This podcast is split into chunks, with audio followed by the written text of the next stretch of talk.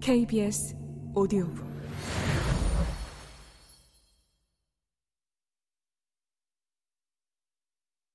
심리학자들이 코페추어 콤플렉스라고 이미 명명했는지는 모르겠지만 나는 언제나 정신적으로든 육체적으로든 어떤 우월감을 갖지 못하면 성욕이 잘 느껴지지 않았다. 그 첫 만남에서 내가 그녀에 대해 알아차린 것은 아름답다는 것, 행복해 보인다는 것, 그리고 손으로 사람들을 만질 때 마치 사랑하는 사람을 대하듯이 어루만진다는 것 뿐이었다. 그녀가 내게 했던 말 중에서 앞뒤 맥락과 관계없이 얘기한 한마디 말이 생각난다.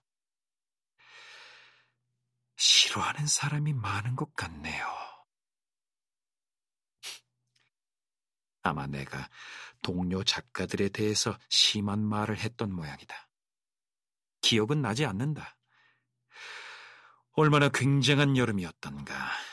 그때가 몇 월이었는지 정확히 알아보려 애쓰지는 않으련다. 그러려면 심한 고통을 느끼며 그때로 거슬러 가야 하니까 말이다.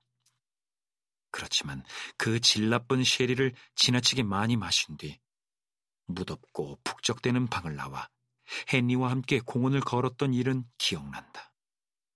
낮게 기울어진 햇빛이 공원을 고루 비추었고 그 빛을 받은 풀은 파리했다. 멀리 보이는 집들은 빅토리아 시대의 판화에 나오는 집들처럼 조그맣고 윤곽이 또렷하고 평온해 보였다. 한 아이의 울음소리만이 멀리서 들려올 뿐이었다. 18세기에 지어진 교회가 풀밭 속에서 장난감처럼 서 있었다. 이렇게 비가 오지 않는 건조한 날씨에는 밤에도 장난감을 밖에 놓아둘 수 있었다. 바야흐로 낯선 사람한테도 마음을 터놓을 수 있는 시간이었다. 헨리가 말했다. 우리 모두 행복해질 수 있어요. 그럼요. 나는 자신이 연 파티에서 빠져나와 눈물이 글썽한 채로 공원에 서 있는 헨리에게 엄청난 호감을 느꼈다. 내가 말했다. 집이 참 아름답네요. 아내가 골랐답니다. 나는 불과 그 일주일 전에 다른 파티에서 그를 만났었다. 당시 그는 연금부에서 근무했고 나는 소설의 소재를 얻기 위해 그에게 들러부터 계속 말을 걸었다. 이틀 후 초대장이 왔다.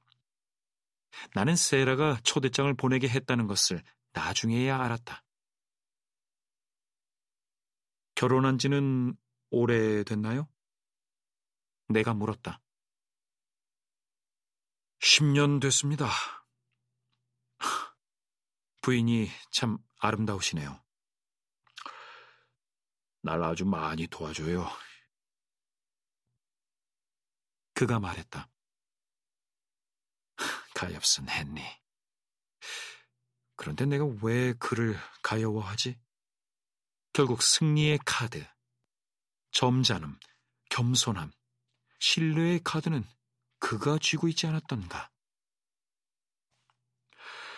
그만 돌아가 봐야겠습니다. 그가 말했다. 아내한테만 다 맡겨둘 수는 없으니까요, 벤드릭스. 그런 다음 1년쯤 알고 지낸 친구처럼 내 팔에 손을 얹었다. 그 동작은 그녀에게서 배운 것일까? 결혼한 부부는 서로 닮아가는 법이니까. 우리는 나란히 걸어서 되돌아갔다. 현관문을 열었을 때 나는 두 사람이 키스를 하고 나서 떨어지는 것처럼 보이는 모습을 벽감에 있는 거울을 통해 보았다. 한 사람은 세라였다. 나는 헨리를 쳐다보았다. 그는 보지 못했거나 아니면 신경 쓰지 않았다. 이도 저도 아니라면 그는 얼마나 불행한 사람인가 하고 나는 생각했다. 세비지 씨라면 그 장면이 참고가 된다고 생각했을까?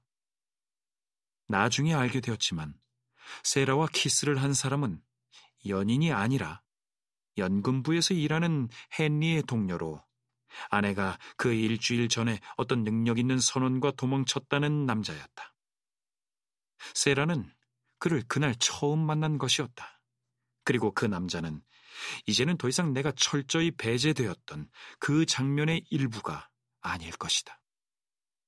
사랑이 저절로 소멸되기까지는 그리 오랜 시간이 걸리지 않으니까 나는 과거의 그때를 그냥 내버려 두고 싶었다. 왜냐하면 1939년의 일을 쓸 때면 나의 모든 증오가 되살아나는 것을 느끼기 때문이다. 증오는 사랑이 작동시키는 분비샘과 동일한 분비샘을 작동시키는 것 같다. 심지어 사랑이 초래하는 행동과 동일한 행동을 초래한다. 만약 우리가 그리스도의 순한 이야기를 어떻게 해석해야 할지 배우지 않았다면, 과연 우리는 그리스도를 사랑한 사람이 질투 많은 유다였는지, 아니면 비겁한 베드로였는지, 그들의 행동만으로 알 수 있겠는가?